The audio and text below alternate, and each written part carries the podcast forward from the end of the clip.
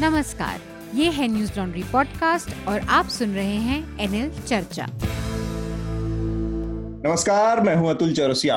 आपका खर्चा आपकी चर्चा हफ़्ता दर हफ़्ता। हम एक बार फिर से लेकर आए हैं न्यूज़ लॉन्ड्री का हिंदी पॉडकास्ट एनएल चर्चा। इस हफ़्ते हमारे साथ तीन खास मेहमान हैं चर्चा में शामिल। आ, हमारे साथ प्यारिस से जुड़ी हैं अन्या भारतराम। अन्या आपका स्वागत है। चर्चा में? Thank you thank you Atul ji और इसके अलावा हमारे इन हाउस जीनियस मेघनाथ हमारे एसोसिएट एडिटर स्वागत है मेघनाथ आपका भी। धन्यवाद सर। सर जीनियस को हिंदी में क्या बोलते हैं बताइए प्लीज़ हिंदी में कहते हैं तीक्ष्ण बुद्धि वाला। अरे वाह क्या बात है ये अच्छा लगता है। और इसके अलावा हमारे साथ एक और हमारे इन हाउस साथी हैं शार्दुल। शार्दुल आपका भी स्वागत है। हेलो तो काफ़ी सारी चीज़ें हैं इस हफ़्ते चर्चा करने के लिए। पिछले हफ़्ते मैं नहीं था और मेघनाथ ने चर्चा का संचालन किया और मैंने सुना मुझे बहुत मज़ा आया। और ही वॉज़ वेरी शुरू शुरू में मेघनाथ वाज वेरी स्केप्टिकल कि कैसा होगा पता नहीं ये हम्म। करना चाहिए नहीं बट सर वो मेर, मेरा हिंदी मेरी पहली भाषा नहीं है मतलब हाँ। मातृभाषा नहीं है तो मैं कोशिश तो ज़रूर कर रहा था पर आई थिंक बीच में फिर थोड़ा सा कॉन्फिडेंस आ गया कि हाँ, हाँ ठीक है बोल सकता हूँ और ये जो बोलने वाला बातचीत की जो स्टाइल है ना हाँ तो उसमें क्या होता है कि भाई लिखने में भले आप थोड़ा सा अनकंफर्टेबल हो नहीं आता है लेकिन बोलने चलने की जो भाषा है ना तो उसमें जितने ज़्यादा लहजे हैं जैसे एक बम्बैया लहजा हिंदी का है हाँ. एक मालवा का एक हरियाणवी लहजा है एक पूर्विया लहजा है जो यूपी और बिहार का हम्म। तो उसमें बड़ा मज़ा आता है जितने ज़्यादा से ज़्यादा लहजे उसमें मिले जी जी मतलब वो डायलेक्ट ना डायलेक्ट exactly. हाँ तो तो इस बार की जो विषय है उसके बारे में एक बार मेघनाथ आप इंट्रोड्यूस कराएँ, फिर हम लोग अपनी चर्चा को आगे बढ़ाएँगे। जी अन्य हमारे साथ इसलिए है क्योंकि सॉरी पीआरएस जो है वो पॉलिसी इश्यूज़ पे काम करते हैं और transgender protection of rights act 2019 के कुछ रूल्स नोटिफाई हो चुके हैं। उसके बारे में बात करने के लिए अन्य है तो उस पर हम थोड़ा सा आज चर्चा करेंगे। पर उसके अलावा पॉलिटिकल इश्यूज़ में सचिन पायलट को डिप्यूटी चीफ मिनिस्टर के पद से हटाया गया है और उन, उनका वो जो तमाशा हो रहा था राजस्थान में वो पिछले हफ़्ते से तो चल ही रहा है आज एक न्यूज़ आई है कि कुछ ऑडियो क्लिप्स लीक हो गए थे जिसमें बीजेपी के एक यूनियन मिनिस्टर और दो एमएलए कांग्रेस के, राजस्थान के, उनके बीच कोई वार्तालाप हो रही थी हॉर्स ट्रेडिंग की तो उसके लिए दो एमएलए को डिस्कालीफाई भी कर दिया गया है। उसके अलावा राजस्थान असेंबली के स्पीकर ने सचिन पायलट और 18 एमएलए को डिस्कालिफिकेशन की नोटिस भेज दिए हैं। हम्म। ये है एंटी डिफेक्शन लॉ के तहत कि वो उसके बारे में हम बात करेंगे कि बोला ऐसे जा रहा है कि सचिन पायलट और वो अठारह एमएलए ने पार्टी लेजिस्लेटिव मीटिंग अटेंड नहीं किया विप के खिलाफ गए इसलिए उनको डिस्कालीफाई किया जाएगा। इसमें दो छोटे छोटे और अपडेट हैं मैं बता देता हाँ, हूँ हाँ. कल सचिन पायलट ने चिदम्बरम से फ़ोन पर बात की जो बहुत अनएक्सपेक्टेड मूव बताया जा रहा है अचानक से इतने दिनों तक कोल्ड वो देने के बाद उन्होंने चिदम्बरम से बात की है और उसके अलावा आज जिस ऑडियो क्लिप की आप बात कर रहे हैं मेघनाथ ऑडियो। क्लिप जिसमें कथित तौर पर एक बीजेपी के जो केंद्रीय मंत्री हैं गजेंद्र सिंह शेखावत और दो तो कांग्रेस के विधायक ये आपस में बातचीत है लेकिन इसके बारे में इस वीडियो के ऑथेंटिसिटी के बारे में हम कुछ नहीं कह सकते उसको आधार बना के राजस्थान सरकार ने अब एक उसकी जाँच का आदेश दिया है और हम्म। एक मामला केस भी दर्ज किया है पर उन्होंने ऑलरेडी उनको निकाल दिया और उसके बाद हाँ। केस दर्ज किया है तो मतलब एसेंशियली वो जो इन्वेस्टिगेशन है वो तो अभी शुरू हो जाएगी हाँ। पर फिर भी कांग्रेस ने एक फैसला वैसे ही ले लिया है बेसिकली कि संदेहास्पद है और दे दिया उनको फैसला। एक और लास्ट वीक काफ़ी चर्चा में रहा सोशल मीडिया पे और इवन न्यूज़ में भी आया था। अग्रिमा जोशुआ नाम की एक कमेडियन है। उसने एक साल पहले शिवाजी छत्रपति शिवाजी महाराज, शिवाजी नहीं बोल सकते। छत्रपति शिवाजी महाराज स्टैचू के खिलाफ एक जोक बोला था पर वो एक्चुअली वो शिवाजी महाराज के खिलाफ कुछ था नहीं। वो जोक था एक जो लोग रिएक्शन दे रहे हैं उसके खिलाफ था। तो उसके लिए उसको काफ़ी हेट मिल रहा है उसको काफ़ी गालियाँ मिल रही है रेप थ्रेट्स डेथ थ्रेट्स आ रहे हैं। और ये उसके लिए दो लोगों को गिरफ़्तार भी किया है और अग्रिमा के अगेंस्ट लीगल एक्शन लिया जाएगा ऐसे महाराष्ट्र के होम मिनिस्टर अनिल देशमुख बोल रहे हैं अगर वो गिल्टी पाई गई तो उसके अलावा चाइना में चाइना और इंडिया का स्टैंड ऑफ़ के के संदर्भ में कुछ अपडेट्स है ऐसे बोला जा रहा है कि पैंगोंग लेक पे जो क्लैश हुआ उसके हाँ। पहले ही हमको इंटेल मिल गया था उसके उसके बारे में खबरें आ, आ रही थी हमारे आर्मी को और इंटेलिजेंस को मिल गया था कि साइटिंग हो चुकी थी अप्रैल में चाइनीज़ हाँ। साइड से तो अभी अभी ये खुलासा हो रहा है कि ये ये इंफॉर्मेशन की चाइनीज़ अग्रेशन होने वाला है ये काफ़ी पहले हमको मिल चुका था हमारे एटलीस्ट इंटेलिजेंस एजेंसीज को मिल चुका था हम्म। अभी चौथा राउंड कंसल्टेशन का शुरू हो चुका है और पहला डिसएंगेजमेंट का फ़ेज़ कंप्लीट हो चुका है। Um, ये ये बोला जा रहा था कि फिंगर फोर से लेके फिंगर एट तक uh, कोई पेट्रोलिंग नहीं होगा। नो मैंस लैंड डिक्लेयर कर दिया जाएगा। बफर जोन जो बोलते हैं उसको। तो वो डिसएंगेजमेंट हम्म। शुरू है अभी।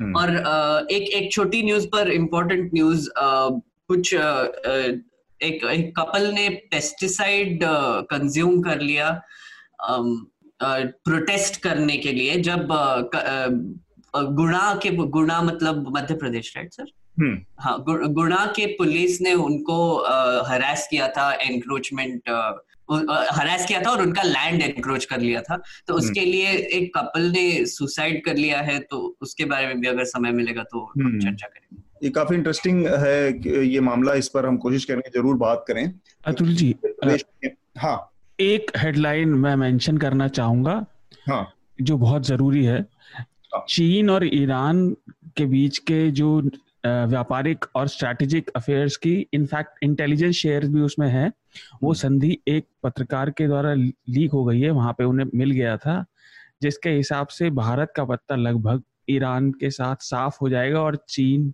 वहाँ पर भी काबिज हो जाएगा। जो चाबार बंदरगाह का हमारा प्रोजेक्ट था, वो गड्ढे में चला जाएगा। ठीक बात। देखते हैं हम, अगर समय रहेगा तो उस पर भी बात करेंगे या फिर अगले किसी भी एपिसोड में हम इस पर चर्चा करने की कोशिश करेंगे। ये बहुत महत्वपूर्ण एक विषय था। इसके अलावा जो पीआरएस का ज़िक्र किया मेघनाथ ने, वो उसके तहत बेसिकली 2019 में के विंटर सेशन में जो हमारा शीत सत्र था, संसद का, उसमें सरकार ने transgender protection right act pass किया था। और अब उससे जुड़े जो, उसको लागू करने से जुड़े जो नियम कानून है, नियम और नियमावली है, उसको चर्चा के लिए पब्लिक के लिए ओपन किया गया है, उससे सुझाव मांगे गए हैं। तो इसी से जुड़ा पहली हमारी जो चर्चा है वो है। और मेघनाथ चूँकि आप भी आपने भी इस पर काम किया है आपका एक इंटरव्यू भी है एक ट्रांसजेंडर पर्सन के साथ काफ़ी इंटरेस्टिंग था। तो वो सारे अनुभव क्या है? पहले अन्य से ही जान लेते हैं कि ये जो बिल या जो पब्लिक उसके लिए फोरम में आया है सजेशंस के लिए इसमें क्या क्या है अन्य? हाँ जी तो ये रूल्स जो आए हैं वो अभी ड्राफ्ट फॉर्म में है। तो जैसे आपने कहा इस पर पब्लिक अपना चर्चा कर सकती है और मिनिस्ट्री को भेज सकती है तीस दिन के लिए। ये रूल्स बताते हैं कि सर्टिफिकेट ऑफ़ आइडेंटिटी कैसे मिल सकता है ट्रांसजेंडर पर्सन को तो एक्ट uh, में ये लिखा हुआ है कि अगर आपको जो भी एक्ट uh, के साथ जुड़े हुए अधिक, अधिकार है और जो भी सुविधाएँ हैं अगर आपको uh, इनकी एडवांटेज लेनी है तो आपको uh, एक सर्टिफिकेट ऑफ़ आइडेंटिटी लेना पड़ेगा ये सर्टिफिकेट ऑफ़ आइडेंटिटी किस प्रकार में और किस तरीके में मिलेगा ये रूल्स में लिखा हुआ है। तो आपको डीएम के पास जाना होगा और एक एफिडेविट और एप्लीकेशन फॉर्म देना होगा और इस प्रकार से आपको एक सर्टिफिकेट ऑफ़ आइडेंटिटी मिलेगा। ये रूल्स uh, ये भी बताती है कि गवर्नमेंट कौन से पॉलिसी और स्कीम बनाएँगे जो ट्रांसजेंडर uh, पर्सन की ओर भेदभाव जो होता है वो रोकेगी। तो, तो अगर जैसे सॉरी uh, आप बोलिए। हाँ तो वो कुछ थोड़ा सा उस पर बताएँ कि वो क्या है जो वेलफेयर स्कीम्स हैं। एक एक सर, एक एक्चुअली इंटरप्शन करना चाहूँगा यहाँ पे। आई थिंक यहाँ पे एक स्टेप बाय स्टेप ले लेते हैं थोड़ा सा, क्योंकि ये जो अभी आपने अन्या ने बोला कि जो सर्टिफिकेशन जो मिलने वाला है तो इसके इसके इर्द गिर्द एक बहुत बड़ी कंट्रोवर्सी हुई थी जब ये बिल पास हुआ था। ये बिल ऐसे बोलता है कि डिस्ट्रिक्ट मजिस्ट्रेट के पास जाकर अगर आपने एक सर्टिफिकेट लिया, तभी आपको ये एक्ट के अंडर सुविधाएँ मिलेंगी। तो ये जो ये जो क्लॉज था, इसमें ये बोला नहीं गया था कि कैसे सर्टिफिकेट दिया जाएगा। इसका मतलब है कि ट्रांसजेंडर एक्टिविस्ट का भी ये कहना था कि उनका जो भी एक्सपीरियंस रहा है तमिलनाडु में एक्सेट्रा कि वहाँ पे जाके उनको फिजिकली चेक किया जाता है कि अब वो ट्रांसजेंडर है कि नहीं। और यूजुअली वो जो चेकिंग करते हैं, वो एक मेल आदमी होते हैं और एक डॉक्टर के साथ होते हैं तो वो वो हरासमेंट टाइप हो गया था। तो इस रूल्स के तहत अब ये बोला गया है कि फ़िज़िकल चेकिंग नहीं होगा। तो ये अच्छी बात है। अन्य मैंने सही कहा? हाँ जी। तो एक्चुअली मैं आपको ये बता देती हूँ कि दो तरह के सर्टिफिकेट ऑफ़ आइडेंटिटी है। एक सर्टिफिकेट ऑफ़ आइडेंटिटी मिलता है अगर आप एक ट्रांसजेंडर पर्सन हो जो अपने अपना जेंडर पहचान आप अपने अपने अपने अपने आप पहचान लिया है अपना जेंडर ठीक है? और एक और सर्टिफिकेट ऑफ़ आइडेंटिटी होता है जब आप सेक्स रीअसाइनमेंट सर्जरी करवा लेते हो। तो ये दोनों अलग है और प्रोसेस भी थोड़ा अलग है अगर आपने सेक्स रीअसाइनमेंट सर्जरी नहीं करवाया है तो आप बस एक एफिडेविट और एप्लीकेशन फॉर्म भेज देते हैं डिस्ट्रिक्ट मैजिस्ट्रेट को और कोई मेडिकल एग्जामिनेशन जैसे आपने कहा नहीं होगा लेकिन हम्म। अगर आपने सेक्स रीअसाइनमेंट सर्जरी करवाया है तो जिस अस्पताल में आपने सर्जरी करवाया था उसका मेडिकल सुपरिटेंडेंट या फिर चीफ मेडिकल ऑफिसर को एक सर्टिफिकेट भी देना होगा जिसपे लिखा हुआ होगा कि यू नो आपने सर्जरी करवाया है। हम्म। Um, हम हम राइट्स की बात करेंगे। ये रूल्स में वेलफेयर uh, स्कीम्स और राइट्स के बारे हाँ। में भी रूल्स uh, किया गया है। तो uh, अन्य उसके थोड़ा सा हाँ जो जो वेलफेयर स्कीम्स की बात की गई मेजर्स की बात की गई है वो क्या है अन्य? संक्षेप में थोड़ा सा अगर बता सके। तो एक चीज़ है उन्होंने सजेस्ट किया है गवर्नमेंट को कौन से तरह के स्कीम्स होंगे लेकिन ये स्कीम्स गवर्नमेंट ही बनाएँगी। तो जहाँ जहाँ पे सेंटर बना सकती है वहाँ सेंटर सेंट्रल गवर्नमेंट बनाएगी और जहाँ पे स्टेट का होगा वहाँ स्टेट गवर्नमेंट बनाएगी। और ये स्कीम्स मेडिकल में होंगी जैसे मेडिकल इंश्योरेंस या फिर मेडिकल फैसिलिटीज़ जहाँ पे uh, जो ट्रीटमेंट होते हैं जो इलाज होते हैं सिर्फ़ ट्रांसजेंडर पर्सन के लिए जैसे हॉर्मोनल थेरेपी वगैरह इन सब के लिए उन्होंने सजेस्ट किया है कि ये स्कीम्स बनाई जाए।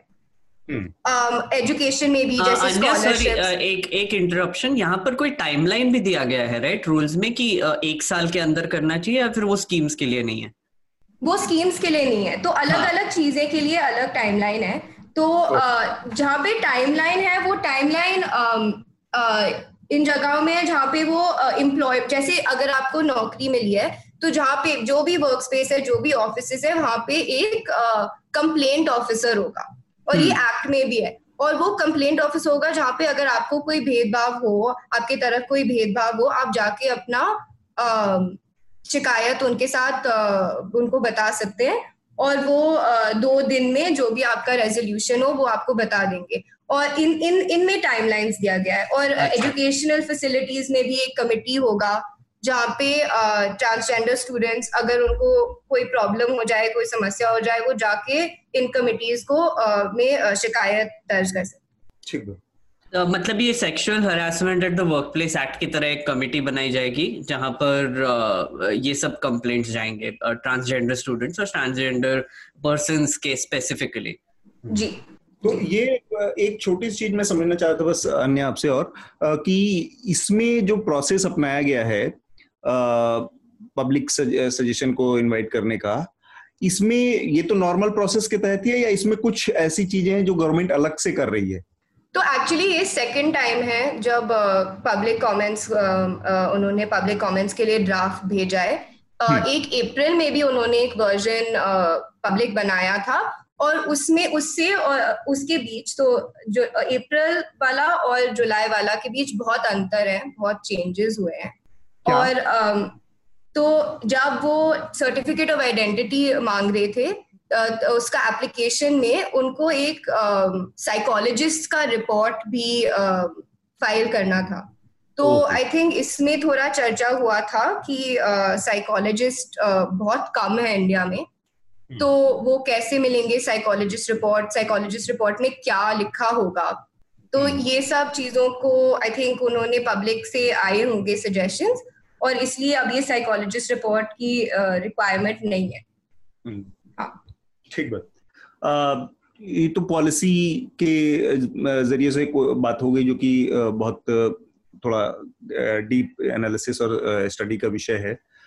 मेघनाथ आपके दिमाग में कुछ और चीज़ें हो तो पूछें वरना फिर हम के थोड़ा सामाजिक पहलू पे आएँगे। जी एक्चुअली uh, यहाँ पे ना बहुत इंटरेस्टिंग uh, ये जो ट्रांसजेंडर बिल का मसला है वो बहुत टाइम से चलता आ रहा है और इसकी एक बहुत ही इंटरेस्टिंग हिस्ट्री भी है। मैं वो हम्म। कुछ संक्षिप्त में बताना चाहूँगा। हाँ. um, 2016 में uh, एक प्राइवेट मेंबर्स बिल जो है वो पास किया गया था राज्यसभा में जो तिरुचि सिवा नाम के एक मेंबर ने प्रपोज किया था।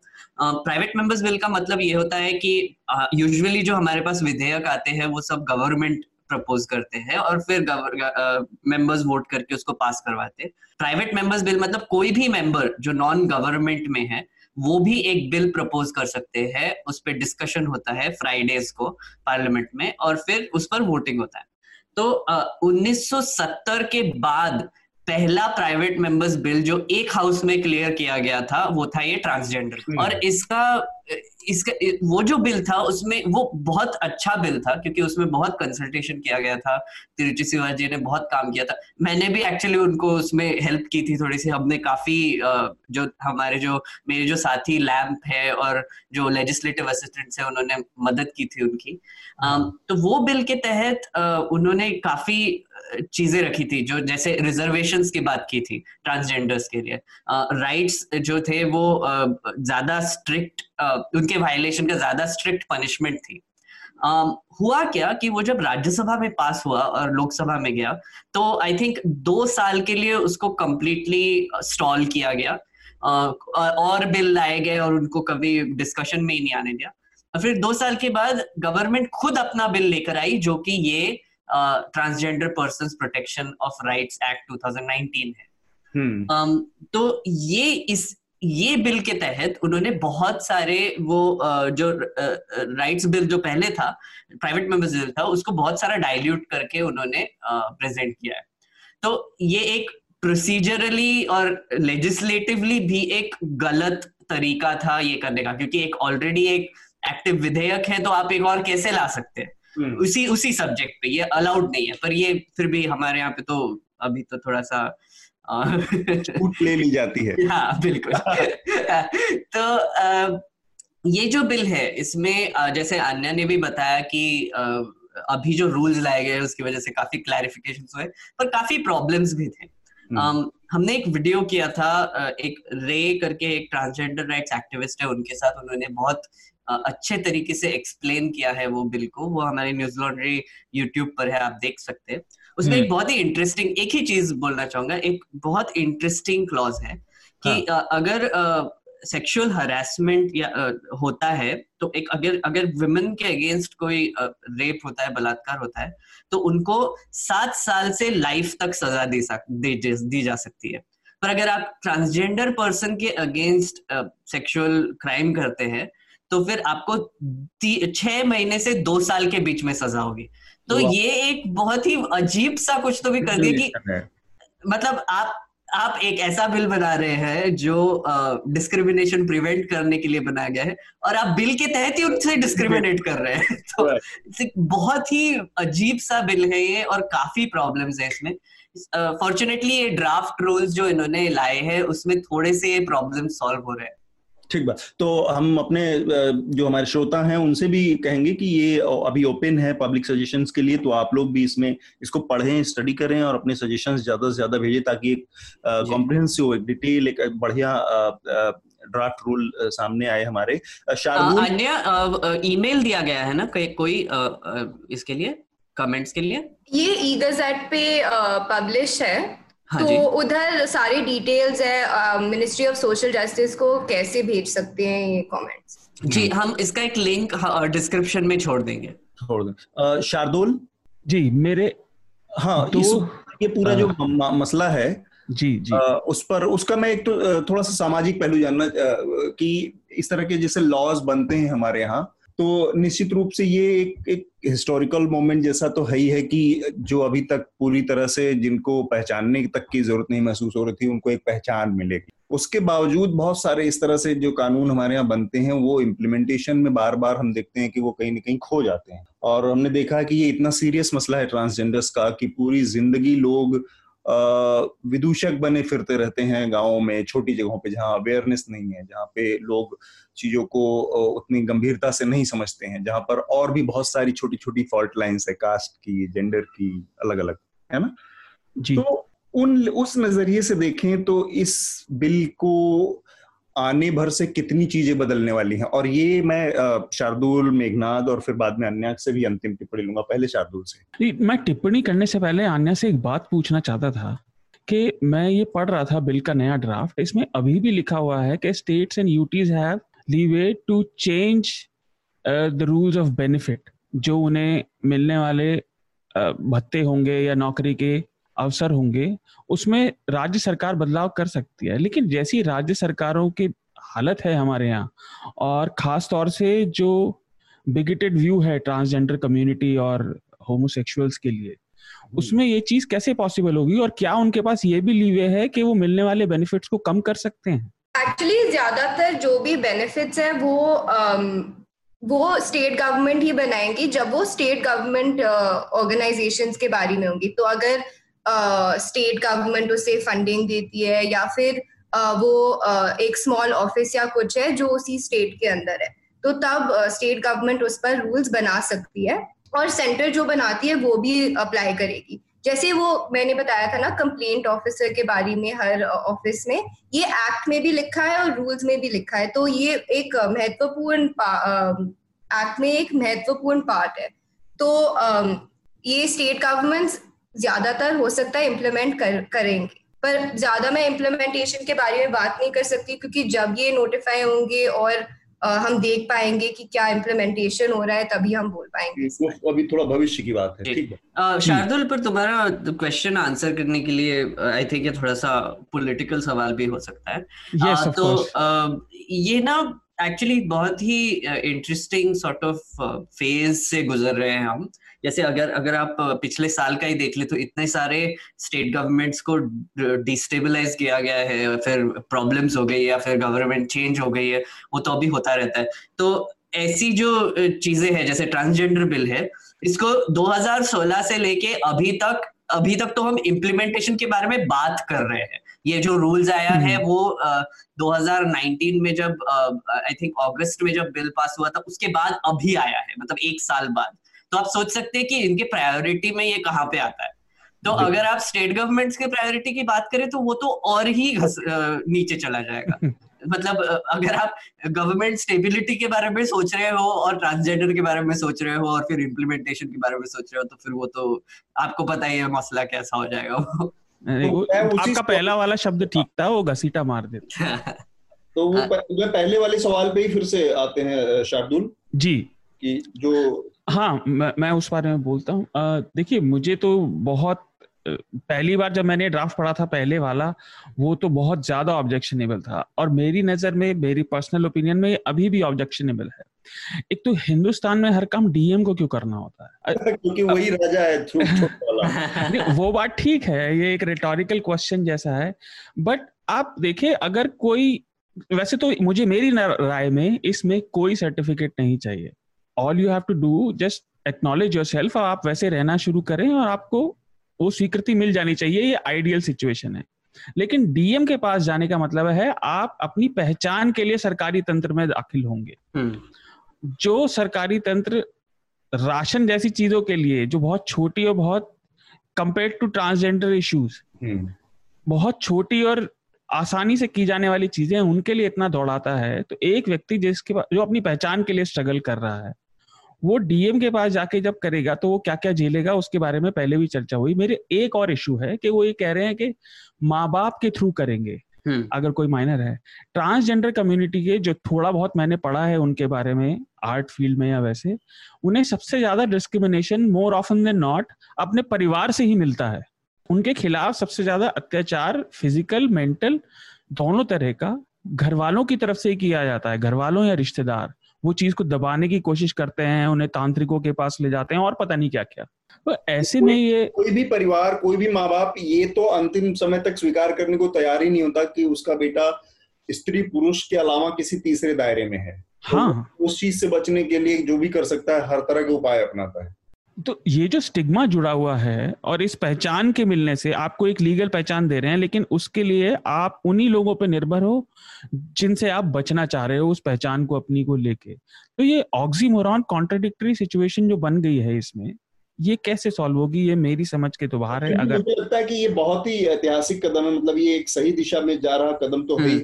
जिससे चीज़ें बिल्कुल वो तो है ही। तो बदलेंगी।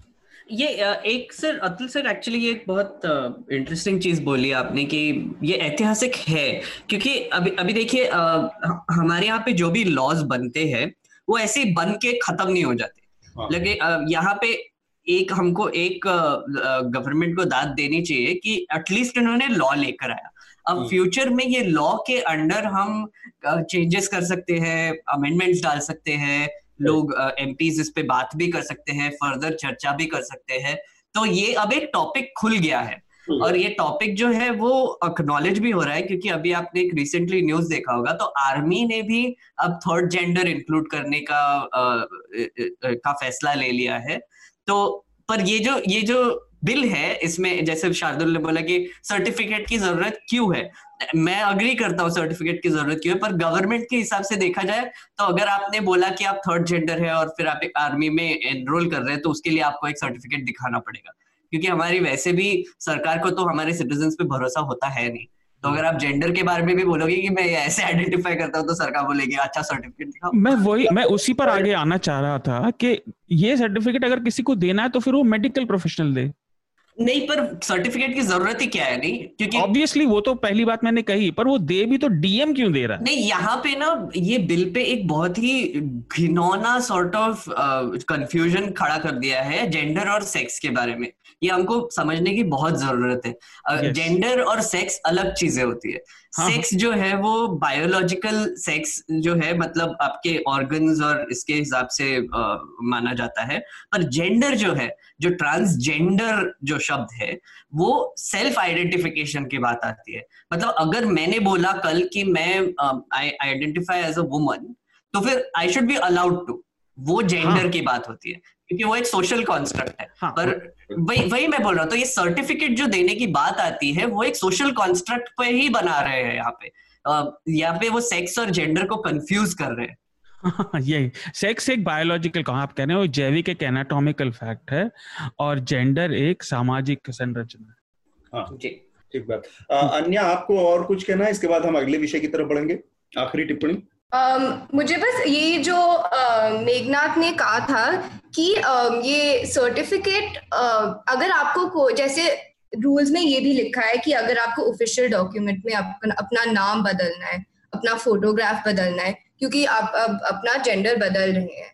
तो इसको करने के लिए कोई ऑफिशियल डॉक्यूमेंट की रिक्वायरमेंट हो सकती है। तो आई थिंक सर्टिफिकेट ये फुलफिल करता है कि वो आपको एक ऑफिशियल डॉक्यूमेंट देता है। उसके अनुसार आप अपना पासपोर्ट या आधार कार्ड या वगैरह जो भी है, बदल सकते हैं। ठीक। और ऐसे भी मतलब पहचान को लेकर है तो वो आम आदमियों के लिए भी मतलब सामान्य लोगों, सामान्य, मैं असामान्य नहीं कहूँगा बाकियों को या किसी को भी सरकार किसी न किसी तरीके से किसी न किसी सर्टिफिकेट पहचान और इस सब के चक्करों में तो उलझाए हुए है ही तो हम्म। वो ये कानून भी उससे अलग नहीं है और यही चूँकि एक तरीका है कि अब तक करती आई है सरकारें इसी तरीके से लोगों को पहचान का एक तरीका उनके पास है तो शायद जो कन्वेंशनल विजडम चली आ रही है कि केवल दो ही जेंडर होंगे मेल फीमेल तो उसके लिए शायद उनको पहचान की ज़रूरत नहीं पड़ती, लेकिन अब नया चूँकि एक शुरू हो रहा है तो उनको लगता है कि इस तरह से पहचान दी जाए। तो ये बहस बनी रहेगी कि इनको पहचान करवाना ही क्यों? एक डीएम से क्यों करवाना है? ज़िले के अधिकारी से क्यों करवाना है? या डॉक्टर से करवाना है? ये सारी बातें बनी रहेंगी, लेकिन जो मेघनाथ ने कहा कि एक बार ये जो एक प्रक्रिया शुरू हो जाती है फिर आप उसमें उस सुधार बदलाव और फर्दर बदलाव और सुधार करके उसको बेहतर कर सकते हैं आगे जाके। जी। तो उस लिहाज से एक महत्वपूर्ण कदम है। थैंक यू अन्य। आप इससे जुड़ने के लिए और एक महत्वपूर्ण बहस का हिस्सा बनने के लिए। तो आप अगर चाहें तो अपना रिकमेंडेशन अगर कुछ देना चाहें हमारे श्रोताओं के लिए इस हफ़्ते रिकमेंड करना चाहें। तो एक शो है जो मैं आजकल देख रही हूँ माइंड एक्सप्लेन और मुझे लगता है कोविड के समय में अपनी मेंटल हेल्थ के बारे में थोड़ा सीखना अच्छा है तो अगर किसी को शो देखना है तो आई थिंक यूजफुल होगा।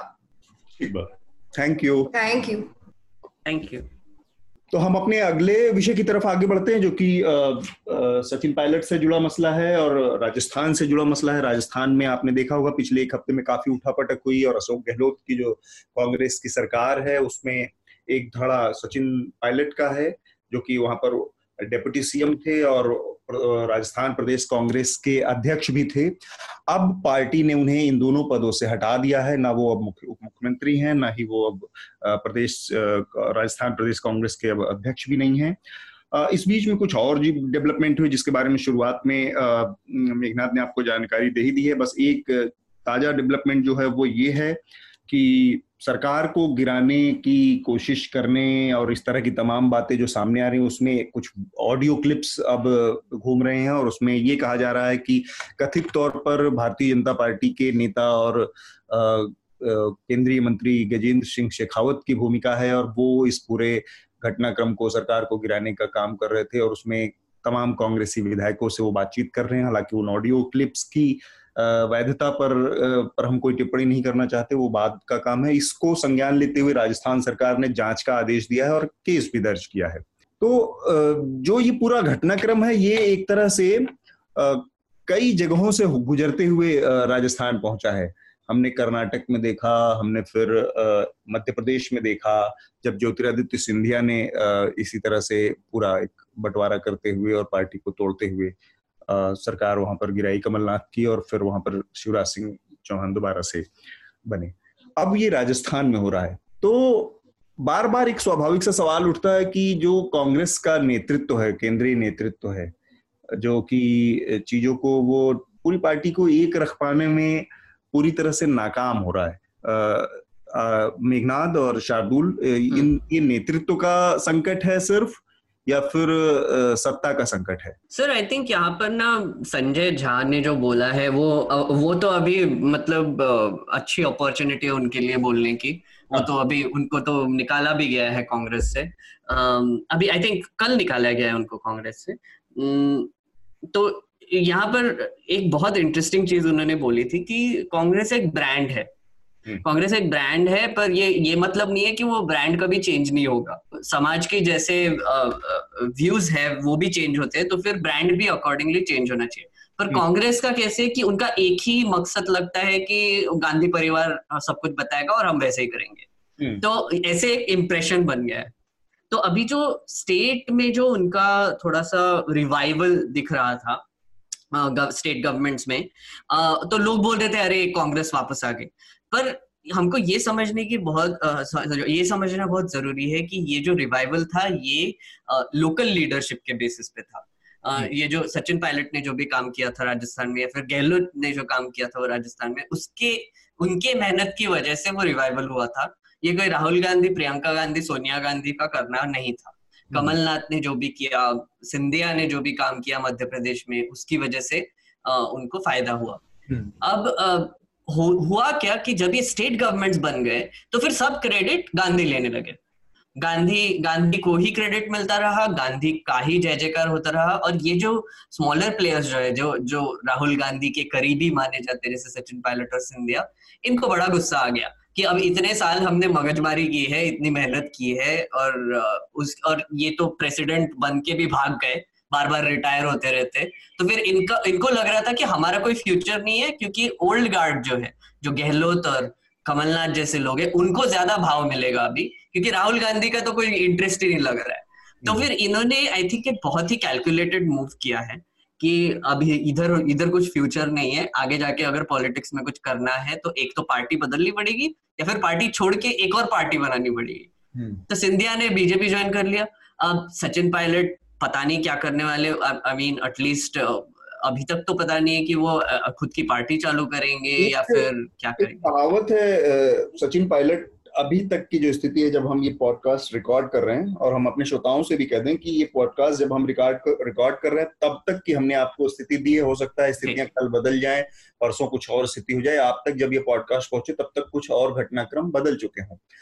एक कहावत है न खुदा ही मिला न विसाले सनम। सचिन तेंदुलकर वहाँ पर सॉरी सचिन पायलट वहाँ पर फंस गए हैं आपने अभी आपने अभी अमीश देवगन ने जो गलती की वही सेम गलती की आशुतोष ने। नहीं आशुतोष ने। आशुतोष ने अच्छा। तो सचिन पायलट वहाँ पे उस स्थिति में फंसे हुए लग रहे हैं। लेकिन मुझे तुरंत एहसास हो गया आशुतोष को एहसास करवाना पड़ा था। तो मज़ाक से इतर ये जो मेघनाथ आपने कहा ना उससे मैं थोड़ा सा इत्तेफाक नहीं रखता हूँ। उसमें दिक्कत क्या है कि जो कांग्रेस पार्टी है और जो कांग्रेसी कल्चर की बात हम कहते हैं वो आज का कल्चर नहीं है। वो 69 में सिंडिकेट को पीट के जब इंदिरा गांधी ने कब्जा किया था तब से कांग्रेस पार्टी का ये कल्चर चला आ रहा है। हम्म। और पार्टी में एक परिवार जीतेगा तो उसकी बाहवाही है हारेगा तो पार्टी की ज़िम्मेदारी है ये कोई नया कल्चर नहीं आया है। ये लंबे समय से होता है और बार बार ये चीज़ें कही जाती हैं सुनी जाती हैं कांग्रेस पार्टी का संकट दूसरा है कांग्रेस पार्टी और संकट भी मैं नहीं कहूँगा वो उस कल्चर का एक साइड इफ़ेक्ट है हुआ क्या है कि पार्टी और ये लोगों को पता नहीं था इससे पहले मतलब बयालीस हम्म। साल की उम्र में हाँ, हाँ। पायलट सचिन पायलट ने जो हासिल किया है उसको हासिल करने के लिए नरेंद्र मोदी को बावन साल की उम्र तक झटका झेलना पड़ा है हम्म। राजनीति में काम करना पड़ा है तो ऐसा नहीं है कि इन्होंने कोई ऐसा कोई संघर्ष किया या ऐसा कोई काम किया है इन लोगों ने जो बल्कि बिना पृष्ठभूमि वाले या गैर कांग्रेसी पृष्ठभूमि वाले नेताओं को इससे ज़्यादा मेहनत करने के बाद इससे ज़्यादा समय लगाने के बाद राजनीति में वो चीज़ें मिलती हैं। इसीलिए मैंने नरेंद्र मोदी का जुगाड़ किया कि वो पहली बार बावन साल की उम्र में मुख्यमंत्री बने और ये बयालीस साल की उम्र में दो बार सांसद उप मुख्यमंत्री प्रदेश अध्यक्ष ये वो तमाम चीज़ें इनको मिल चुकी हैं। यूनियन मिनिस्टर भी तो थे सचिन मिनिस्टर भी थे ये राइट हम्म। तो मतलब कुछ 26 साल की उम्र में शायद ही यूनियन मिनिस्टर बन गए। जब ये पहली बार सांसद बन गए और उसके जी, भी, हाँ। उसके भी पहले पार्टी ने इनको किस तरह से एकोमोडेट किया है तो हम्म, वो हम्म, कांग्रेसी संस्कृति की ही देन थी जिसके ये लाभार्थी रहे। जी। अब इनको सम्मान चाहिए वो अपना उनका पर्सनल मामला है। होता क्या है कि कांग्रेस में सबसे बड़ी दिक्कत ये है कि आपने राजनीतिक संघर्ष के वो तरीके देखे नहीं है। आपको हमेशा टॉप से बिठाया गया और चूँकि वो वो टॉप लीडरशिप ही वैसी है। एक परिवार दिल्ली में बैठा है उसी के बोनसाई संस्करण जो है वो आपको राज्यों में मिलेंगे आपको ज़िले में मिलेंगे आपको तहसील में मिलेंगे विधानसभा में मिलेंगे गाँव तक मिलेंगे। एक परिवार के इर्द गिर्द ये सारी चीज़ें रची जाती हैं। तो ऐसे में जब अचानक से आपको सम्मान की याद आती है तो ये बात गले नहीं उतरती चाहे वो सचिन पायलट हो चाहे वो ज्योतिरादित्य सिंधिया हो क्योंकि आप सब लोग उसी सिस्टम के लाभार्थी हैं वरना जितनी जितना इस उम्र में आपने पाया है उतना पाने के लिए राजनीतिक कार्यकर्ताओं को या दूसरी कार्डर बेस्ड पार्टियाँ हैं जहाँ पर वो सिस्टम कांग्रेसी कल्चर नहीं है कथित रूप से वो सिस्टम बहुत टाइम लगाता है बहुत पॉलिश करता है बहुत संघर्ष करवाता है आपको। तो सचिन पायलट का ये कहना कि अचानक से और दूसरी बात यह है कि सचिन पायलट तो सत्ता में भी थे। हम्म। दिक्कत यह है कि सचिन पायलट सत्ता में भी थे उप मुख्यमंत्री थे और प्रदेश कांग्रेस अध्यक्ष भी थे। जी। तब ये कहना थोड़ा सा मतलब मुझे नहीं लगता कि भविष्य का ही मसला है सर सर मैं एम्बिशंस का महत्वाकांक्षाओं का कॉकटेल हम्म। है असल में हम्म, हम्म। मैं मैं मैं तो मैं, मैं तो पहले से ही बहुत आ, मतलब मुझे तो गुस्सा ही आता है कांग्रेस का जब नाम सुनता हो तो क्योंकि पहले से ही मतलब जैसे मैं दिल्ली जब आया था मैं 2011 में जब दिल्ली में आया था तो पार्लियामेंट में काम करना शुरू किया था तो हाँ. मैंने बहुत क्लोजली देखा है कितने इनकॉम्पिटेंट लोग हैं। और इनकॉम्पिटेंट और ऊपर से तब तो एरोगेंस भी था। बेसिकली वो आपको याद होगा वो टू जी स्कैम के वक्त two G three G scam के वक्त कोल स्कैम के वक्त जो हाँ। भी मिनिस्टर जो आते थे और प्रेस कॉन्फ्रेंस देते थे वो जो ऐसे एरोगेंस टपकता था ना उसमें बहुत गुस्सा आता था। और मैं तो सेम सेम आज आज देखिए पीआईबी की कॉन्फ्रेंसेस में तो रविशंकर प्रसाद जी की बात देख लीजिए वैसे ही सेम जी और और आप आप सोचिए अब इतना इतना मार खा लिया इतने सालों के बाद और फिर अभी एक गवर्नमेंट मिला आपको दो गवर्नमेंट मिला जो भी मिला पर गहलोत को जब सामने माइक आ जाता है तो वही एरोगेंस दिखाई देता है हम्म। ये मुझे मुझे ऐसे लगता है कि कांग्रेस वालों का और एक एक बहुत ही इंटरेस्टिंग ट्वीट किया था किसने तरुण गोगोई ने उन्होंने हम्म। बोला कि एवरीबडी सब, सबको पेशेंस होना चाहिए क्योंकि आपके पास ऑटोमेटिकली पावर आ जाएगी तो मतलब बेसिकली वो लोग ओपनली बोल रहे हैं कि आपको कोई मेहनत करने की ज़रूरत नहीं है बस वेट कीजिए आपको ऑटोमेटिकली पावर मिल ही जाएगी। समय का इंतज़ार कीजिए। हाँ हाँ। अपने समय का अपने टर्न का इंतज़ार कीजिए। मतलब ये क्या चालू क्या है आपका? मेरे को समझ में ही नहीं आता। ऐसे ऐसे मतलब ये एक लीडरशिप का ये लीडर का ये कहना भी अपने आप में मतलब अपने किस तरह के उनके ऑडियंस है या किस तरह के उनके वोटर हैं। कि जो इस चीज़ को एक्सेप्ट कर लेते हैं। शार्दुल हम्म। आपको क्या लगता है इस पूरे प्रकरण पे? आप तो मध्य प्रदेश में भी थे और वहाँ तो पंद्रह लोग ऐसे मंत्री हैं जो कि विधानसभा के सदस्य भी नहीं है। जी। वो मध्य प्रदेश का तो पूछे ही मत। वो तो जो मध्य प्रदेश की पर्यटन टैग लाइन है एमपी गजब है सबसे अजब है वो वो हो रहा है। लेकिन राजस्थान में भी जो मैं मेघनाथ से पार्शली डिसएग्री करना चाहूँगा कि उन्होंने हम्म। जो ब्रांड वाली बात कही। देखिए संजय झा के अपने मोटिव हैं चीज़ों को कहने के पीछे और हमें ये समझना चाहिए। और मैं कॉन्टेक्स्ट देना चाहूँगा मैं ऐसा क्यों कह रहा हूँ? अतुल जी इस बात को बहुत अच्छे से समझेंगे। मैं जब न्यूज़ कंज्यूमर था केवल हाँ. और जो भी केवल इन मेट्रो सिटी से थोड़ा दूर बड़ा हुआ है भारत में कहीं भी वो जब भी ये न्यूज़ और ये डिस्कशन देखता है वो सोचता है ये लोग किस बारे में बात कर रहे हैं? ऐसे किस कौन सा नेता है जिसके बारे में बात कर रहे हैं स्टेट में? क्योंकि यहाँ तो कोई ऐसा है नहीं। जो ये ब्रांड और पार्टी से लॉयल्टी की जो मिथ है, वो आम छोटे जगहों पे असेंबली कॉन्स्टिट्युएंसीज में जब आप देखेंगे तो नेता वैसे बात नहीं करते, वैसे बिहेव नहीं करते। और वो खुलेआम कहते हैं कि उनके जो डिसीज़न वो लेते हैं पार्टीज़ बदलने के, वो क्यों ले रहे हैं? वो घोर सत्ता के लिए और अपने एकाधिक अपने पास जो उनकी संपत्ति है, कई बार वो प्रॉपर्टी होती है, उस पर कब्जा बनाए रखने के लिए, कई बार ट्रस्ट ये चीज़ें पीछे चलती रहती हैं। और इसी को अगर हम देखें तो राजस्थान में जो चल रहा है किसी सम्मान की लड़ाई नहीं है। का, किस बात का सम्मान? आप उप मुख्यमंत्री हैं, जैसा आप लोगों ने कहा, इतना सब कुछ अचीव कर चुके हैं, वो सत्ता के एकाधिकार की लड़ाई है। वो अब बोर हो गए हैं कमांड्स फॉलो कर करके अब वो चाहते हैं कि कोई ऐसी जगह हो, और अब ये उनकी इमेजिनेशन है कि उन्हें लगता है सचिन पायलट को कि राजस्थान जितना बड़ा राज्य अब मेरे अंदर आना चाहिए बहुत दिन निकल गए। ये लड़ाई केवल इस चीज़ की एक और भी चीज़ मुझे बहुत खटकती है जैसे लोगों ने कहा कि बड़ा काम किया बड़ा ये और सचिन पायलट ने बड़ा जमीनी काम किया है और जब ऐसे उठे हैं ये वो। सचिन पायलट ने क्या जमीनी काम किया? कांग्रेस पार्टी के बर्दस्त के अलावा और पिताजी की विरासत के अलावा और एक जातीय एंगल में फिट हो जाने के अलावा पार्टी ने उनके लिए क्या किया ये भी तो उनको पता होना चाहिए। एग्जैक्टली exactly, यही exactly. मैं कह रहा था ये जो मिथ है कि उन्होंने पूरा स्टेट खड़ा कर दिया स्टेट खड़ा करने वाले नेता ऐसे नहीं होते।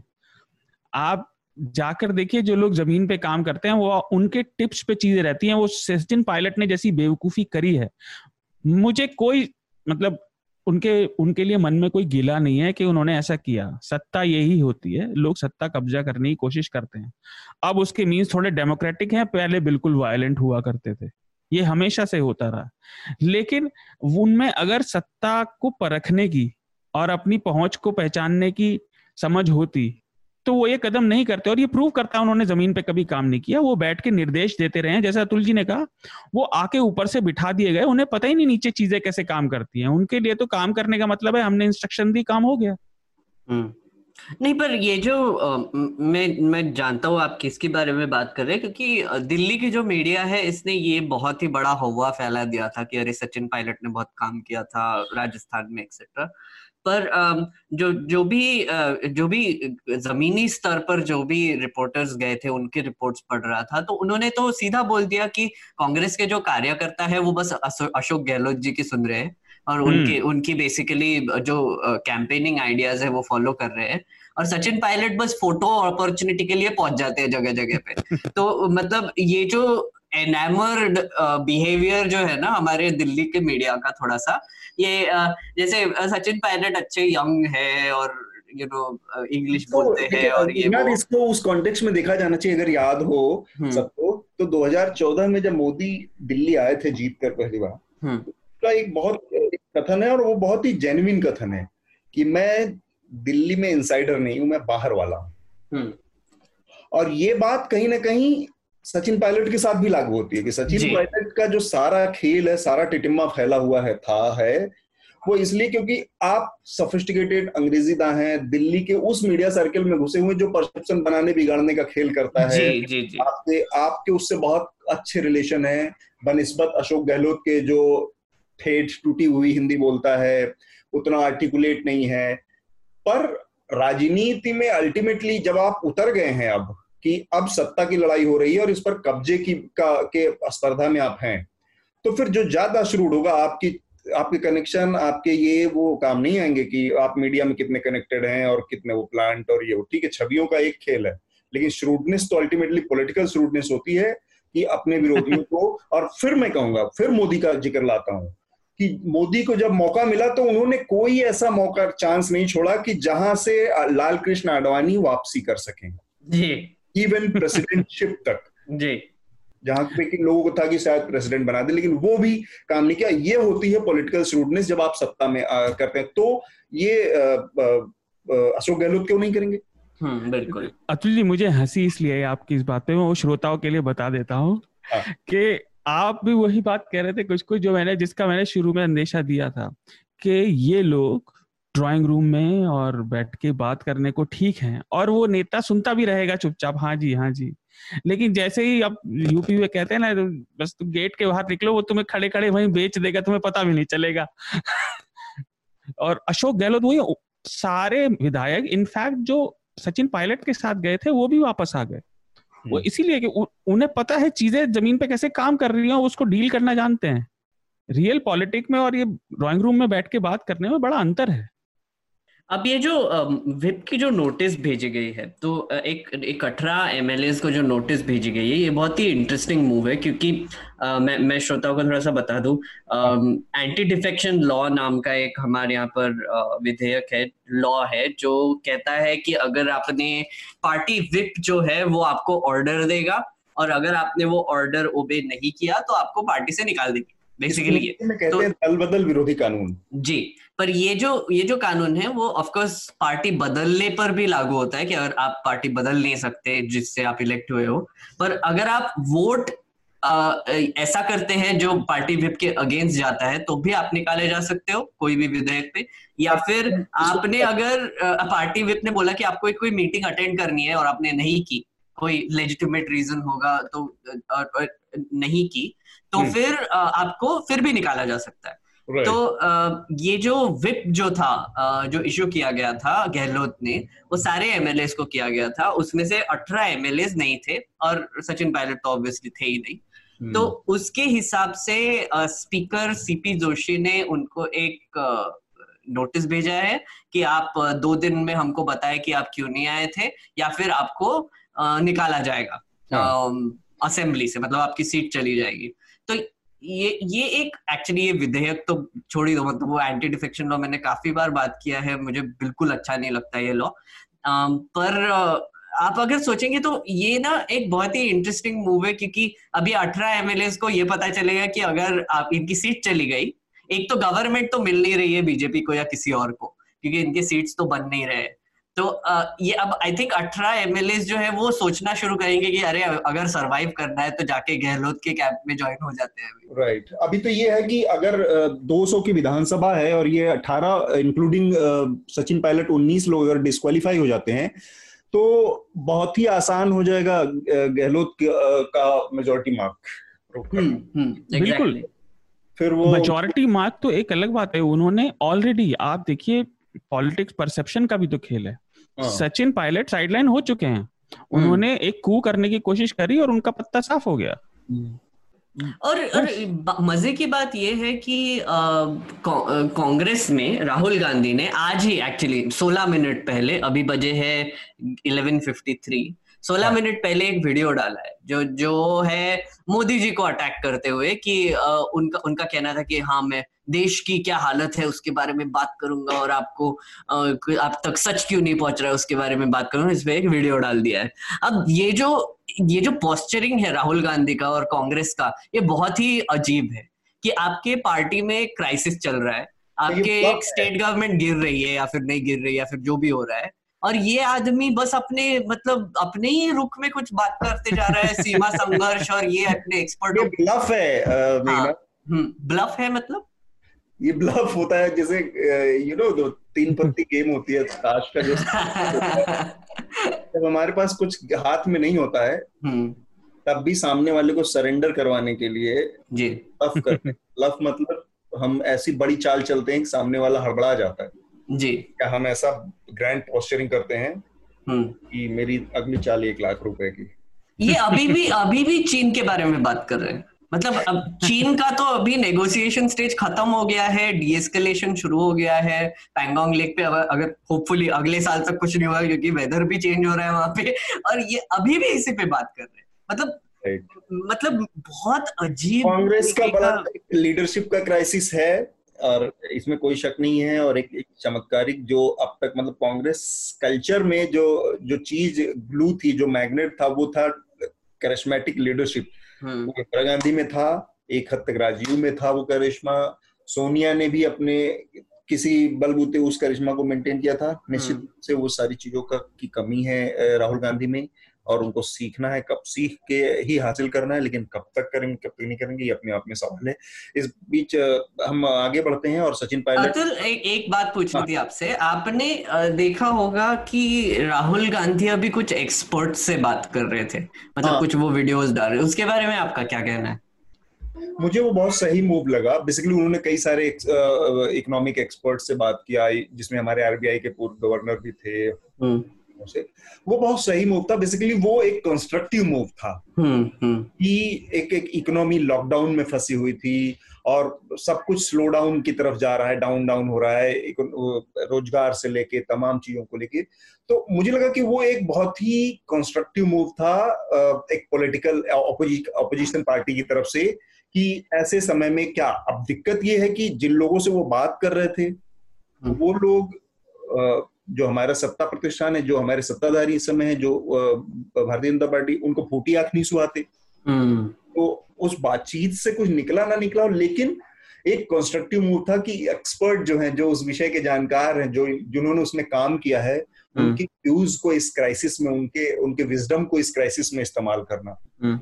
राहुल ये उनका मतलब ये रिलेटेबल भी नहीं थे लोग एक्चुअली जिन्होंने भी उनसे बात किया इंग्लिश में बात किया और बहुत मतलब सोशल मीडिया तक ही सीमित था है वो एक दिक्कत है मतलब आप, आपकी रीच कितनी है लैंग्वेज क्या क्या है ये तो एक दिक्कत है ही है लेकिन बेसिकली ये जो जो इश्यूज़ भी है ना कॉमन। मैन के इश्यूज़ नहीं है वो बेसिकली पॉलिसी लेवल अपर उसके इश्यूज़ हैं इकोनॉमी में जो जो बहुत ही ट्यूनिंग होती है अब जीडीपी उसमें कैसे लोगों को रोज़गार को मेरा मेरा एक ही इसमें आ, कहना था कि आई थिंक आप, आपने सही कहा ये थोड़ा कंस्ट्रक्टिव मूव था और हमारे यहाँ पे ना बहुत ही ट्रेजिक सिचुएशन हो गई क्योंकि मीडिया हाउसेस जो जो है हमारे इनका जॉब होता है कि ये जो जैसे ऐसे बातचीत हो रही है कुछ सॉल्यूशंस दिए जा रहे हैं इनको लोगों तक सिंपल भाषा में पहुँचाया जाए। पर ये जब हो रहा था तब ये लोग मोदी जी की वाहवाही करने में लगे थे या फिर कुछ भी और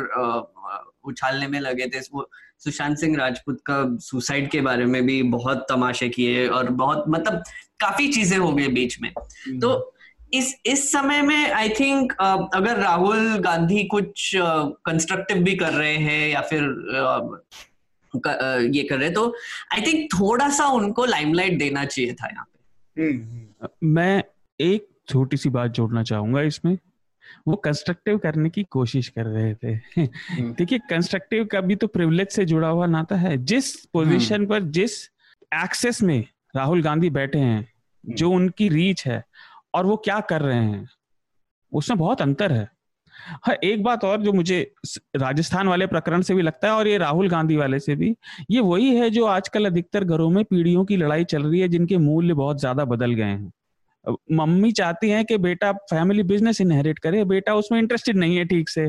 अब वो प्रेशर पड़ने पे कर तो रहा है लेकिन उसका गले में मन नहीं है तो नुकसान हो रहा है। ये वही है। और वही हालत सचिन पायलट की भी है। उन्हें भी लगा कि पापा के बाद अब बड़ा समय हो गया। कुछ किया जाए लेकिन अब पहले वाले छोड़ने को तैयार नहीं है कुर्सी तो वहाँ भी झगड़ा चल रहा है। ठीक बात। तो हम अपने आखिरी विषय की तरफ़ बढ़ते हैं। मुझे लग रहा है कि जो गुना में जो दलित परिवार के साथ पुलिस की मारपीट हुई उस विषय पर बात करना ज़रूरी है। एक स्कूल की ज़मीन थी और गुना वो इलाका है जहाँ से ज्योतिरादित्य सिंधिया लंबे समय तक सांसद होते रहे, पिछली बार वो वहाँ से हार गए। और वहाँ पर एक स्कूल की ज़मीन थी जिस पर एक परिवार झोपड़ी डालकर रहता था और उसको खाली कराने के लिए गई पुलिस और उस दौरान काफ़ी निर्मम तरीके से मारपीट हुई और उस काफ़ी हिंसा का इस्तेमाल किया पुलिस ने और उसके बाद उस दंपति ने अपने चार, उनके चार बच्चे हैं। लोगों ने कीटनाशक पी लिया और कीटनाशक दवाओं को पीने के बाद फ़िलहाल वो हॉस्पिटल में है। उनकी स्थिति स्टेबल है दोनों की कपल की और पुलिस का ये जो पूरा रवैया रहा उसको लेकर काफ़ी बातें कही गई। एक तो ये है कि इसमें इसमें सबसे बड़ा एक महत्वपूर्ण मुद्दा है, वो है जो ज़मीन सुधार का, भूमि सुधार का मुद्दा है। ऐसे बड़ी आबादी इस देश में है केवल एमपी की ही बात नहीं की जाए, बिहार में ऐसी बड़ी आबादी है जो भूमिहीन और वो सब के सब ज़्यादातर दलित ट्राइबल्स इस तरह के लोग हैं, एस टी एस सी समुदाय के लोग हैं।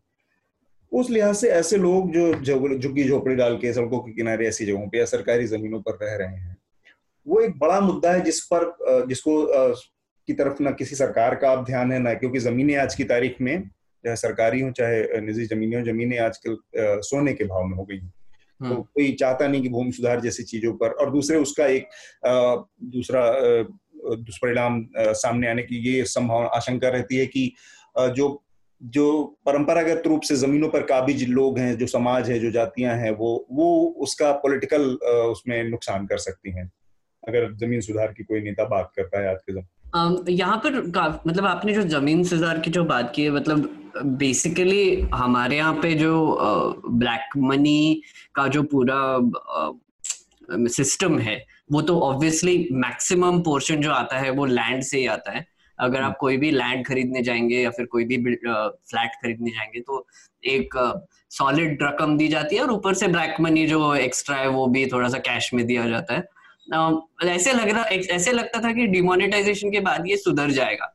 प्रॉपर्टी हम्म। के रेट्स भी गिर गए थे उसकी वजह से और काफ़ी हो गया था पर आई थिंक ये वापस सिस्टम वहीं पर आ चुका है ऑलरेडी क्योंकि कैश सर्कुलेशन फिर से ज़्यादा हो गया है इकोनॉमी में और लैंड रिफॉर्म्स की तो कोई बात ही नहीं करता।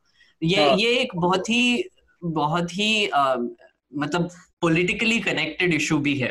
लैंड हाँ, रिफॉर्म का। समस्या ये है हो गई है कि लैंड रिफॉर्म आज की तारीख में पॉलिटिकल डिविडेंड नहीं है कोई जी और और डोनेशंस जो पार्टी को मिलते थे ट्रेडिशनली वो ये सब लैंड लैंड से ही आते थे। मतलब लैंड खरीद के बेच के ही काफ़ी उनको ब्लैक मनी का डोनेशन कैंपेनिंग के लिए एक्सेट्रा मिलता था। अब अब हो हो ऐसा गया है कि अब ये तो एक स्मॉल एग्ज़ाम्पल ही है जो ये दलित कपल के साथ हुआ वो बहुत ही दर्दनाक इशू है। पर यहाँ पर हमको ये भी सोचना होगा कि हमारे यहाँ पे ऐसी वलनरेबल पॉपुलेशन है जिनके पास ये PM PM Awas Yojana etcetera ये कुछ पहुँच ही नहीं है। और अगर पहुँच भी रही है तो फिर आइडेंटिफाई कैसे करेंगे? जैसे ये एक स्कूल के लैंड पर थे। अब हम्म। इनको ये तो एनक्रोचमेंट था तो ये इलीगल काम तो कर रहे थे। ठीक है ये ये मैं मानता हूँ। पर जैसे इनके साथ रवैया किया गया हाँ। पुलिस का ये प्रॉब्लमेटिक है। अगर आप संवेदनशीलता के साथ ये हैंडल करते तो ये सब नहीं होता। नहीं होता। पुलिस के साथ दिक्कत ये है कि पुलिस इस मामले में अभी भी 19 1860 और 18 सेंचुरी नाइनटीन सेंचुरी वाला जो उसका लॉ है पुलिस एक्ट है उसके हिसाब से वो माइंडसेट खत्म नहीं हो पा रहा है। हम्म। पुलिस इमीडिएटली लाठी चलाने पर आ जाती है गाली गलौज पर उतर जाती है मारने पीटने पर उतर जाती है उसको जिस अभी थोड़ा सा थोड़ी देर पहले जो शार्दुल ने एक, एक बहुत इंटरेस्टिंग बात कही थी कि वैल्यूज़ चेंज हो रहे हैं। हम्म। परिवार के वैल्यूज़ कुछ है और बड़ी दिलचस्प चीज़ है कि तीनों इश्यूज़ में ये बात आई है जो आज हमने डिस्कस किया है। वैल्यूज़ चेंज हो रहे हैं परिवार माँ बाप चाहते हैं कि परिवार के धंधे में आओ लड़का चाहता है कुछ अपना करना नया मजबूरी में उसको घुसा दिया गया है। वैल्यूज़ चेंज हो रहे हैं तभी हम आज ट्रांसजेंडर जैसे बिल की बात कर रहे हैं या आए हैं क्योंकि आप उसको रिकॉग्नाइज करने को मजबूर हो रहे हैं। उन्हीं वैल्यूज़ को चेंज करने की बात जब पुलिस में आती है तो नेता पूरी तरह से पल्ला झाड़ देते हैं क्योंकि ये जो पूरा सिस्टम है वो पूरे इन नेताओं को कहीं ना कहीं सपोर्ट करता है। इस वैल्यू को चेंज करने के लिए कोई भी लीडरशिप भी नहीं तैयार है। हम्म। जबकि कितने मतलब आप आप कह रहे हैं कि पुलिस रिफॉर्म और लैंड रिफॉर्म दोनों जो जो वैल्यूज़ परपेचुएट करते हैं। बिल्कुल। हाँ.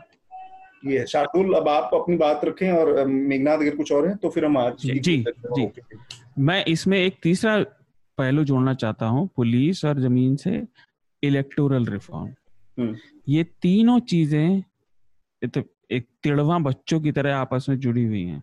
हम्म। और जो मेघनाथ ने बात कही ना कि उनके साथ गलत हुआ वो बात तो मतलब इस बात से तो कोई मना ही नहीं कर सकता ट्रेजिडी ये है कि हमारे सिस्टम में सही गलत की परिभाषा भी नहीं है हम्म। आप एक भूख से तड़पते हुए व्यक्ति के द्वारा की गई चोरी ये जिसके पास रहने को जगह नहीं है वो खाली पड़ी ज़मीन में बैठ के खेती करने लगा वैसे और एक डेलिबरेट करप्शन करने वाले अपराधी में अंतर नहीं जानते हम्म। सिस्टम को अगर सेंसिटिव बनाना है तो ये रिफॉर्म चाहिए। और पुलिस रिफॉर्म तब होगा जब नेता अपनी कोई एक नेता शायद कभी आ जाए लीडर जो अपने हाथ से उस ताकत को जाने के लिए तैयार होगा जो सही में फकीर होगा केवल भाषण में नहीं कहेगा। है ना? वो केवल कहने का फकीर नहीं होगा वो सही में छोड़ेगा। नहीं पर वही ना एक्चुअली ये ना एक एक इशू भी है कि सब लोग मोदी जी को ही लेके आते हैं बीच में। यहाँ पर ना प्रॉब्लम थोड़ा सा स्टेट uh, गवर्नमेंट्स का है। जैसे फॉर इंस्टेंस अगर आप देखें टीएमसी uh, का जो रवैया है एक बीजेपी लीडर की मौत हो गई और uh, वहाँ पर वेस्ट बंगाल में जो लास्ट न्यूज़ आइटम मैंने देखा तो वो इन्वेस्टिगेशन उस पर कार्रवाई नहीं की जा रही है कि उनको सुसाइड डिक्लेयर कर दिया गया। पर इसमें पॉलिटिकल किलिंग का एंगल लोग बोल रहे थे पर वो कुछ कर ही नहीं रहे वहाँ पे। हाँ। तो ये जो ये जो मामला है ना ये बेसिकली पुलिस जो है ना वो ऐसे गैंग की तरह होती है।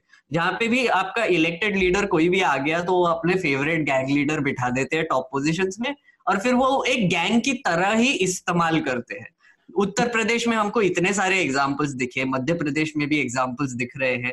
मध्य प्रदेश में अभी सरकार अभी जस्ट चेंज हो गई है तो फिर अभी आप देखिए कमलनाथ हाँ जी। मैं एट्रोसिटी के मामले में राजस्थान मध्य प्रदेश का रिकॉर्ड बहुत खराब है। बहुत खराब है क्योंकि ट्राइबल्स के अगेंस्ट तो कितना उनका हिस्टोरिकली इतना सारा उनका एक्सप्लॉइटेशन रहा है पुलिस का। क्योंकि अभी देखिए कमलनाथ ने एक सेवन मेंबर कमिटी बिठा दी है कि आ, ये इन्वेस्टिगेट करेंगे एक्सेट्रा अभी जस्ट चीफ मिनिस्टर थे वो। तो उनको तो पता होगा कि कौन इंचार्ज है क्या है कैसे हो रहा है सब कुछ गुना गुना जो सिंधिया का एरिया है वो भी सब कुछ मतलब वो समझ में नहीं आता ये कमिटी बिठा के करेंगे क्या एग्जैक्ट और ये आपको ध्यान हो अगर तो इनका जो छिंदवाड़ा इलाका है वहाँ से इनके मुख्यमंत्री रहते एक दलित के या दलित या मुस्लिम के पिटाई की मुस्लिम हाँ जी हाँ जी बिल्कुल। अब इन्होंने कोई कमेटी नहीं बिठाई। हम्म।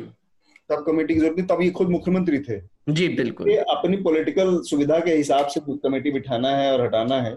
तो हमारे यहाँ पे ना एक उस व्यक्ति पे ऊपर केस भी हो गया। मैं यही बात कह रहा था जो हम्म। मे, मेघनाथ लाए कि बात केवल इसकी नहीं है इन्वेस्टिगेशन मोदी जी की बात मैंने इसलिए की क्योंकि वो इस समय राजनीति के शीर्ष स्तर पर हैं। पर मैं उसी पे आ रहा था कि ये पहले भी होता रहा है।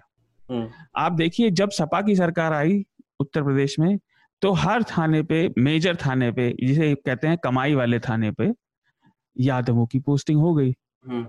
ये हमेशा से चलता रहा है और उसका रीजन यही है भू से वो कैसे जुड़ा हुआ है क्योंकि लैंड में ये सारा काला पैसा पार्कड है हम्म। कितने कॉलेज स्कूल और और तरह की छोटी छोटी फैक्ट्रियाँ जो केवल नेताओं के पैसों से चल रही हैं जो जो किसी रिकॉर्ड पर नहीं है हम्म।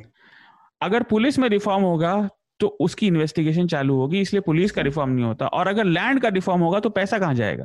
ये चीज़ें ऐसे जुड़ी हुई। और ये एक एक हम ना हमको ये समझने की बहुत ज़रूरत है अभी इस समय में कि पॉलिटिशियंस आते जाते रहते हैं पर हमारी ब्यूरोक्रेसी स्टेबल रहती है। ब्यूरोक्रेसी का काम ये होता है कि जो पहले की जो गवर्नमेंट की पॉलिसीज़ है वो कंटिन्यू करे। और जो जैसे पुलिस का रवैया है, जो भी सेंसिटिविटी बढ़ाने का बात आता है एक्सेट्रा अगर पॉलिसी लेवल पे भी हम कोई रिफॉर्म ना करें ब्यूरोक्रेसी ही डिसाइड कर ले कि हम ही खुद ही रिफॉर्म करने वाले हैं, खुद को। तो ये उनके पास पावर है। हमारे यहाँ पे काफ़ी ब्यूरोक्रेट्स जो है, वो संवेदनशील होते हैं, पर होता क्या है कि इनको बोलना नहीं है। इनको रिफॉर्म करना नहीं है। इनको टेन्योर्ड पोजीशन चाहिए उनको पेंशन चाहिए। तो फिर और और रिटायर होने के बाद एक कोई एक कमेटी का हेड बना देंगे। तो ये सब जो कैरेट और स्टिक का जो मामला चल रहा है ना ये भी हमको और ज़्यादा बात करनी पड़ेगी इस पर कि पॉलिसी हम्म। तो छोड़ ही दो। अब तो हम इतने सत्तर साल हो गए जो भी हो गया पॉलिसी तक कोई रिफॉर्म होने ही नहीं वाला क्योंकि पॉलिटिशियंस आते जाते रहते पर ब्यूरोक्रेसी पे प्रेशर कैसा बनाया जाए इसके बारे में अभी सोचना पड़ेगा। ठीक बात है। मेरे ख्याल से काफ़ी अच्छी चर्चा रही आज की और रिकमेंडेशन का जो राउंड है हम उसको अब शुरू करेंगे। शार्दुल सबसे पहले आप अपना रिकमेंडेशन दे दीजिए। आज हमने ट्रांसजेंडर्स के बारे में बात करी और जो सर्टिफिकेट लेने में या उनके जीवन में जो दिक्कत आ सकती हैं और केवल ट्रांसजेंडर्स ही नहीं कोई भी लोग जो जीवन में बहुत ज़्यादा रखते नहीं है अपने पास चीज़ें जिनके पास कुछ ज़्यादा है नहीं खोने को। उनकी जीवन कैसे बीतता है उसके बारे में एक ट्रांसजेंडर के ऊपर दयानिता सिंह का एक बहुत मशहूर फ़ोटो प्रोजेक्ट है माई सेल्फ मोना अहमद। हम्म। आप हम्म। उसे ज़रूर देखें। वो, आप, वो आपको बताएगा कि एक ट्रांसजेंडर अपने वो पूरी कहानी है उस आ, मुझे सही शायद नहीं पता हिजड़े की। जो हम्म। बचपन से जिसके मन में ये बात आया कि मैं लड़का नहीं हूँ और वो कैसे घर से भागा और बूढ़े होने तक। दयानित्य जी ने उनके जीवन को पूरा डॉक्यूमेंट किया है एक दो अपनी बड़ी फ़ोटो बुक्स में। कृपया उसे ज़रूर देखें। आप उसे किन्नर भी कह सकते हैं। किन्नर हाँ किन्नर। मेरे दिमाग से यही शब्द जा रहा था। किन्नर समाज से शुरू से बचपन से उनको लेकर रोज की दिक्कतें उनके जीने की दिक्कतें रोज मिलने वाली बेइज्जती जो लोग करते हैं। वो कैसे जीते हैं उसको देखने के लिए और वो बहुत जीवंत फ़ोटो है बहुत अवार्ड विनिंग किताब है वो माई सेल्फ मोना अहमद मेघनाथ आपका रिकमेंडेशन जी, मेरे तीन रिकमेंडेशन है। एक तो मैंने ऑलरेडी दे दे दिया है, जो हमारे यूट्यूब चैनल पर ट्रांसजेंडर बिल पर जो वीडियो है, वो ज़रूर देखिए। क्योंकि वहाँ पर दस मिनट में एक्सप्लेन किया गया है कि वो ट्रांसजेंडर बिल के साथ क्या क्या इश्यूज़ है। और अभी जो रूल्स आ रहे हैं तो फिर अगर आप लिखने की सोच रहे हैं, उन सजेशंस देने की सोच रहे हैं तो आपको वो कॉन्टेक्स्ट अच्छा मिल जाएगा उस उस बिल के बिल के बारे में। दो मैं पॉडकास्ट रेकमेंड करना चाहूँगा।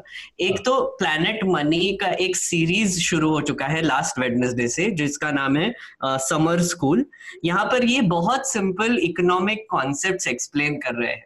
जैसे पहला एपिसोड था अपॉर्चुनिटी कॉस्ट के बारे में और दूसरा एपिसोड है मार्केट्स के बारे में। तो ये जो सब बेसिक इकोनॉमिक फंडे है जो हमको डे टू डे लाइफ में कैसे हम अप्लाई कर सकते हैं अपनी लाइफ इंप्रूव करने के लिए, ये एक बहुत ही अच्छा सीरीज़ है, वो प्लीज़ आप सुनिए। और दूसरा एक पॉडकास्ट में रेकमेंड करना चाहूँगा, उसका नाम है आर ओपिनियंस आर करेक्ट अगर आप साइंस फिक्शन के फ़ैन है तो ये पॉडकास्ट ज़रूर सुनिए। यूगो नॉमिनेटेड पॉडकास्ट है।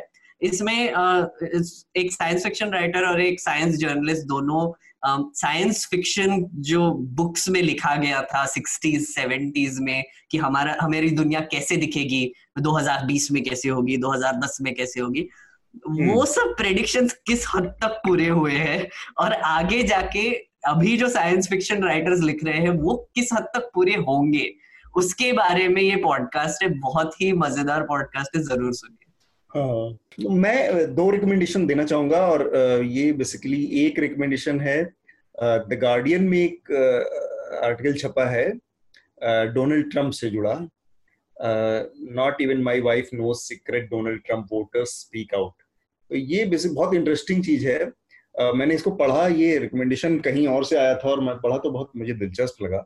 इसमें बेसिकली जो डोनाल्ड ट्रंप के वोटर्स हैं उनके अपने अनुभव और उनके अपने विचार दिए गए और बहुत सारे सारे के सारे एनोनिमस लोग हैं वो जान वो जैसे पत्नी है वो नहीं बताना चाहती अपने पति को या कोई ओवरऑल एक एक जैसे कोई एक योगा टीचर है वो उस ट्रंप को सपोर्ट करती है लेकिन ओपनली वो इसको एक्सेप्ट नहीं कर सकती कि मतलब समाज में लोग उसको किस निगाह से देखेंगे हाँ। तो इस तरह के अलग अलग अलग लोगों से बहुत दिलचस्प ये पूरी कहानी है कि कैसे लोग डोनाल्ड ट्रंप को लोगों ने वोट दिया और वो उस चीज़ को रिवील नहीं करना चाहते हाँ। जो उनके वोटर हैं। और दूसरा मेरा रिकमेंडेशन है वॉल स्ट्रीट जर्नल से।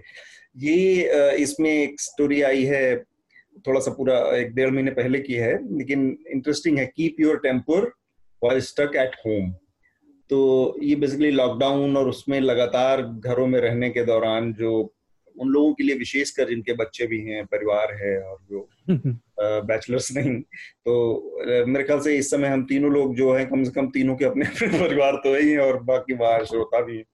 तो उसमें बहुत दिलचस्प तरीके से पूरी चीज़ को की व्याख्या है कि जब आप इस तरह की स्थिति में वर्क फ्रॉम होम करना है बच्चे अपने उधम में लगे हुए हैं तब आपको कैसे बिहेव करना है। एक एक सर एक सॉरी आपका आपका रिकमेंडेशन हो गए? हाँ। हाँ एक एक मैं और एक छोटा सा रिकमेंडेशन देना चाहूँगा। हमने सुशांत सिंह के बारे में आई थिंक दो पॉडकास्ट में बात की है। रिचा चड्डा ने एक बहुत ही प्यारा ब्लॉग लिखा है। ये पूरे सिचुएशन के बारे में क्योंकि वो सुशांत सिंह को बहुत सुशांत सिंह राजपूत को बहुत करीबी से जानती थी और उनके लाइफ के बारे में बताया कि कैसे वो ऑडिशंस को जाया करते थे और कैसे स्टार किड्स को जो स्ट्रगल्स जो जो पता नहीं है वो उन्होंने बहुत अच्छे से डिस्क्राइब किए हैं। और आई uh, थिंक एक बहुत ही आउटपोरिंग था उनका बहुत सारे इमोशंस बाहर आए हैं वो ब्लॉग पोस्ट में। मैं तो पढ़ रहा था मुझे तो मेरे तो आँखों में पानी आ गया। हाँ मैंने पढ़ा वो मैंने इसको अपने हम लोगों ने बहुत ही प्यारा ब्लॉग है प्लीज़ ज़रूर पढ़िए। हम्म। जी जी, मैं जी। एक छोटी सी बात जोड़ना चाहूँगा। हमने काफ़ी सीरियस बात की तो ये थोड़ी फनी हो जाएगी। हाँ. मुझे ऐसा लगता है मैंने वो आर्टिकल पढ़ा था अतुल जी जो हाँ। आपने रिकमेंड किया डोनाल्ड हम्म। ट्रंप के बारे में मुझे ऐसा लगता है डोनाल्ड ट्रंप ना वो पाँच दिन पुरानी कचौरी की तरह है जो नुकसान करेगी हर चीज़ में लेकिन कुछ लोग उसके लिए बहुत एडिक्टेड हैं वो तो खाना ज़रूर चाहते हैं चाहे पेट कितना भी खराब हो तो डोनाल्ड ट्रंप वही है हाँ। खाने वाले को भी पता है कि इसका कोई फ़ायदा नहीं है मेरी हालत खराब ही होनी है लेकिन वो बस लगा हुआ है उसके साथ चिपक के। ऋचा चड्डा का ब्लॉग है। ऋचा चड्डा से बात हुई मेरी कल हम्म। तो हम कोशिश कर रहे हैं कि उसको हिंदी में भी करें और ऋचा खुद भी हिंदी अच्छा बोल लेती है लिखने टाइप करने में दिक्कत होती है। सर इसको ऋचा चड्डा को चर्चा पर लेके आते हैं अगर कोशिश करेंगे तो। बिल्कुल। अच्छा अच्छा होगा अगर वो चर्चा हाँ, पे आके बात आए तो अच्छा रहेगा मुझे बुलाएगा। उन्होंने कई बार मेरठ वाले के रोल किए और मैं मेरठ थे बिल्कुल गलत सलत दिखाया जाता। मेरठ इतनी अच्छी जगह नहीं है।